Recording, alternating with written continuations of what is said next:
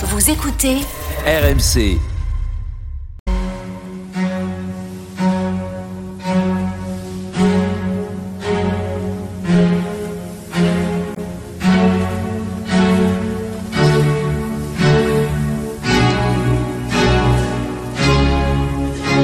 Église d'aujourd'hui, une émission de Régis Burnet.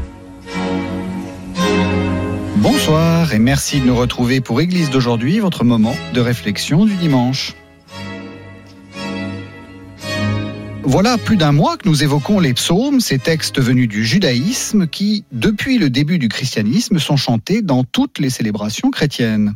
2000 ans de répétition ont forcément laissé des traces sur notre poésie et sur notre culture, et c'est ce que je vous propose de comprendre en retrouvant Sophie Ramon. Bonsoir Sophie Ramon. Bonsoir. Vous êtes assomptionniste, vous êtes professeur d'Ancien Testament à l'Institut catholique de Paris et vous venez de faire paraître aux éditions du CERF les psaumes dans la collection Mon ABC de la Bible. Alors, peut-être euh, une première question. euh, Les psaumes, c'est donc des, chants qu'on a, qu'on a répétés. Ça a laissé euh, des traces sur notre propre poésie. Il y a des, des, des, des, des parallélismes, des inclusions, des images qui ont influencé notre culture, notre culture occidentale. Oui, ça c'est vrai de, de, tous les textes bibliques. Vous avez tout à fait raison. Il y a, il y a un certain nombre d'images, d'expressions, de, de métaphores qui sont entrées dans, dans la culture et malheureusement que quelquefois nous, nous ne percevons plus par ignorance de, de ces textes-là. Euh, et puis ces textes euh, des psaumes, ils ont parfois été aussi euh, paraphrasés, c'est-à-dire en quelque sorte euh, modernisés pour, euh, par des poètes contemporains pour, pour dire finalement les, les réalités d'aujourd'hui. Mhm. Ils ont été aussi relus dans une perspective, euh, dans une perspective euh, chrétienne, et euh, vous le montrez très bien. Ils ont été relus de manière euh, vraiment intensive, si j'ose dire, dans la passion et dans la résurrection de Jésus. Euh, Les citations que font les textes de, des évangiles au moment de ces, de, de ces événements, c'est des textes de, du psaume, enfin des psaumes. Oui, si on regarde le- les récits de la passion et de la résurrection de, de Jésus dans les quatre euh, dans les quatre évangiles, en fait, on s'aperçoit que ce sont les textes les plus cités. On pourrait évoquer aussi le, les poèmes, et d'ailleurs on est encore dans l'ordre du poème, ce qui Oui. est intéressant, hein, les poèmes de, du livre d'Isaïe qui mettent en scène la figure d'un serviteur souffrant. Mais ce sont les psaumes, et en particulier, euh, notamment euh, au moment de la passion de Jésus, les psaumes euh, 22 et 69. Alors, c'est intéressant de repérer pourquoi euh, on a utilisé ces psaumes-là. hein. Ils éclairaient finalement, euh, ils, éclairaient la destinée de Jésus. Ils ont permis euh, de, comprendre ce qui se jouait dans la mort et, la résurrection de Jésus. Et finalement, ils ont aussi donné des mots pour exprimer euh, ce qui se jouait dans cette mort euh, et résurrection de Jésus. Euh, Si on prend le cas du psaume euh, 22, donc on nous raconte euh, un individu, on ne sait pas très bien dans quelles circonstances d'ailleurs, mais un individu qui est euh, moqué, qui est bafoué, dont le, dont le, psaume est très concret, dont le corps euh, subit euh, euh, différents maux, hein, qui ses os se disloquent. euh, Bon, c'est très, très concret. Et il est question du- d'une exécution, il est question d'une tunique qu'on ne qu'on ne déchire pas, enfin qu'on ne, ne partage pas. Donc euh, voilà, on, a les mots, on a les mots pour comprendre ce qui se joue.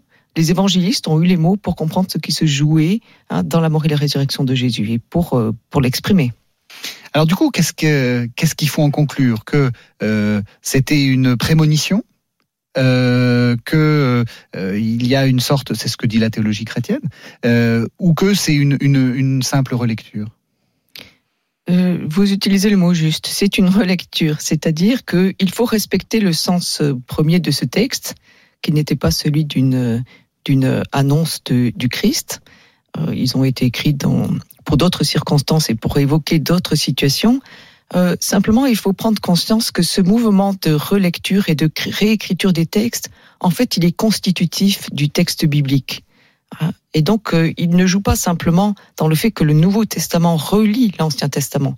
Déjà, au sein de l'Ancien Testament, vous trouvez des relectures.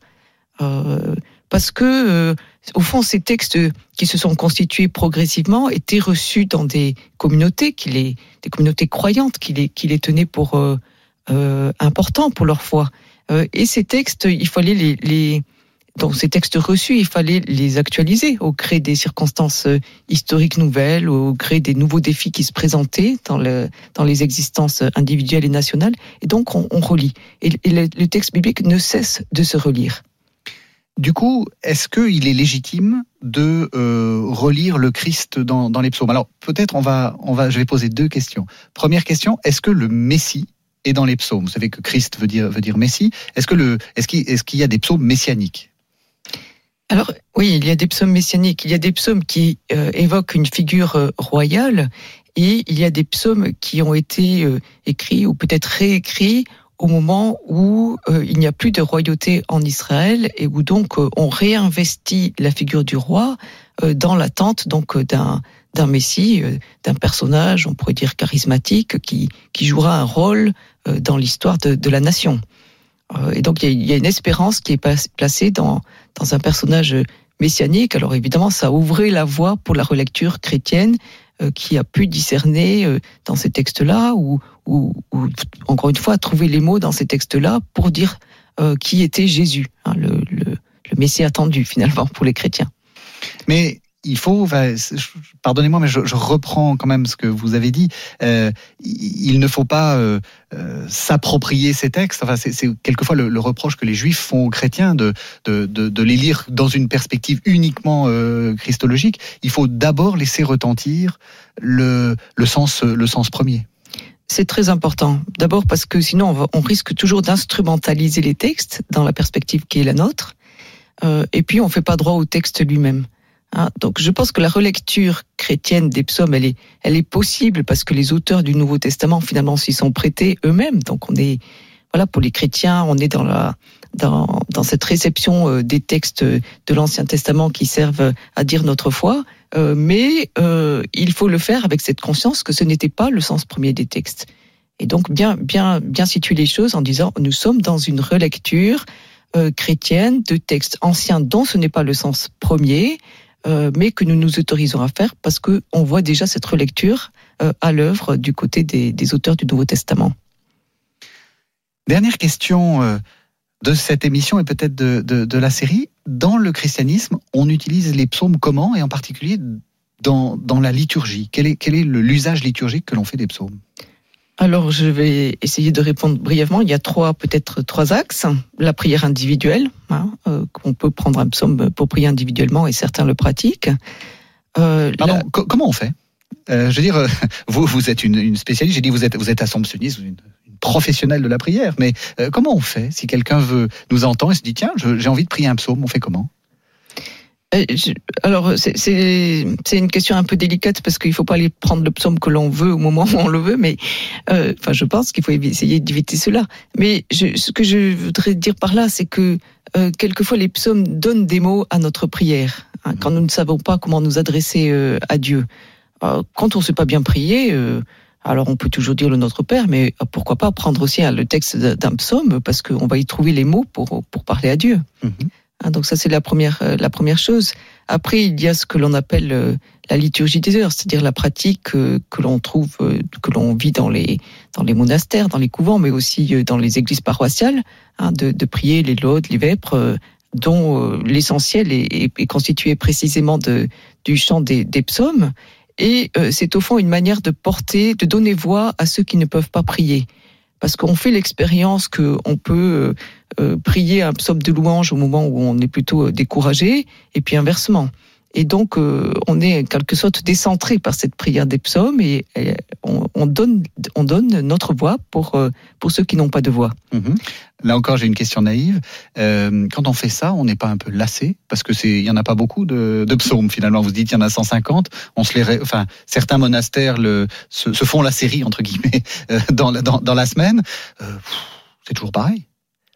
Ah, c'est toujours pareil, mais il faut essayer de, se renouveler. Au fond, ça pose la question est-ce que de, est-ce que la monotonie, la répétition, est-ce que est-ce que c'est simplement oui, ça peut avoir un, côté lassant, mais est-ce que c'est simplement négatif? Il y a aussi euh, finalement une manière de se laisser euh, modeler hein, dans cette répétition et dans cette euh, monotonie et de se laisser transformer, de se laisser éduquer. Donc il y a du bon aussi finalement dans la répétition.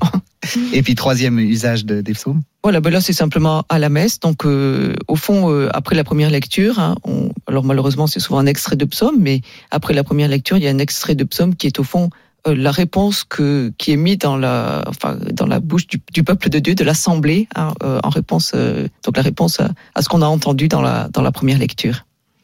Merci beaucoup, Sophie Ramon. Merci beaucoup d'être restée quatre semaines avec nous pour parler des psaumes. Donc, je renvoie les auditeurs à votre livre, Les psaumes. C'est paru aux éditions du Cerf dans la collection Mon ABC de la Bible. Merci beaucoup.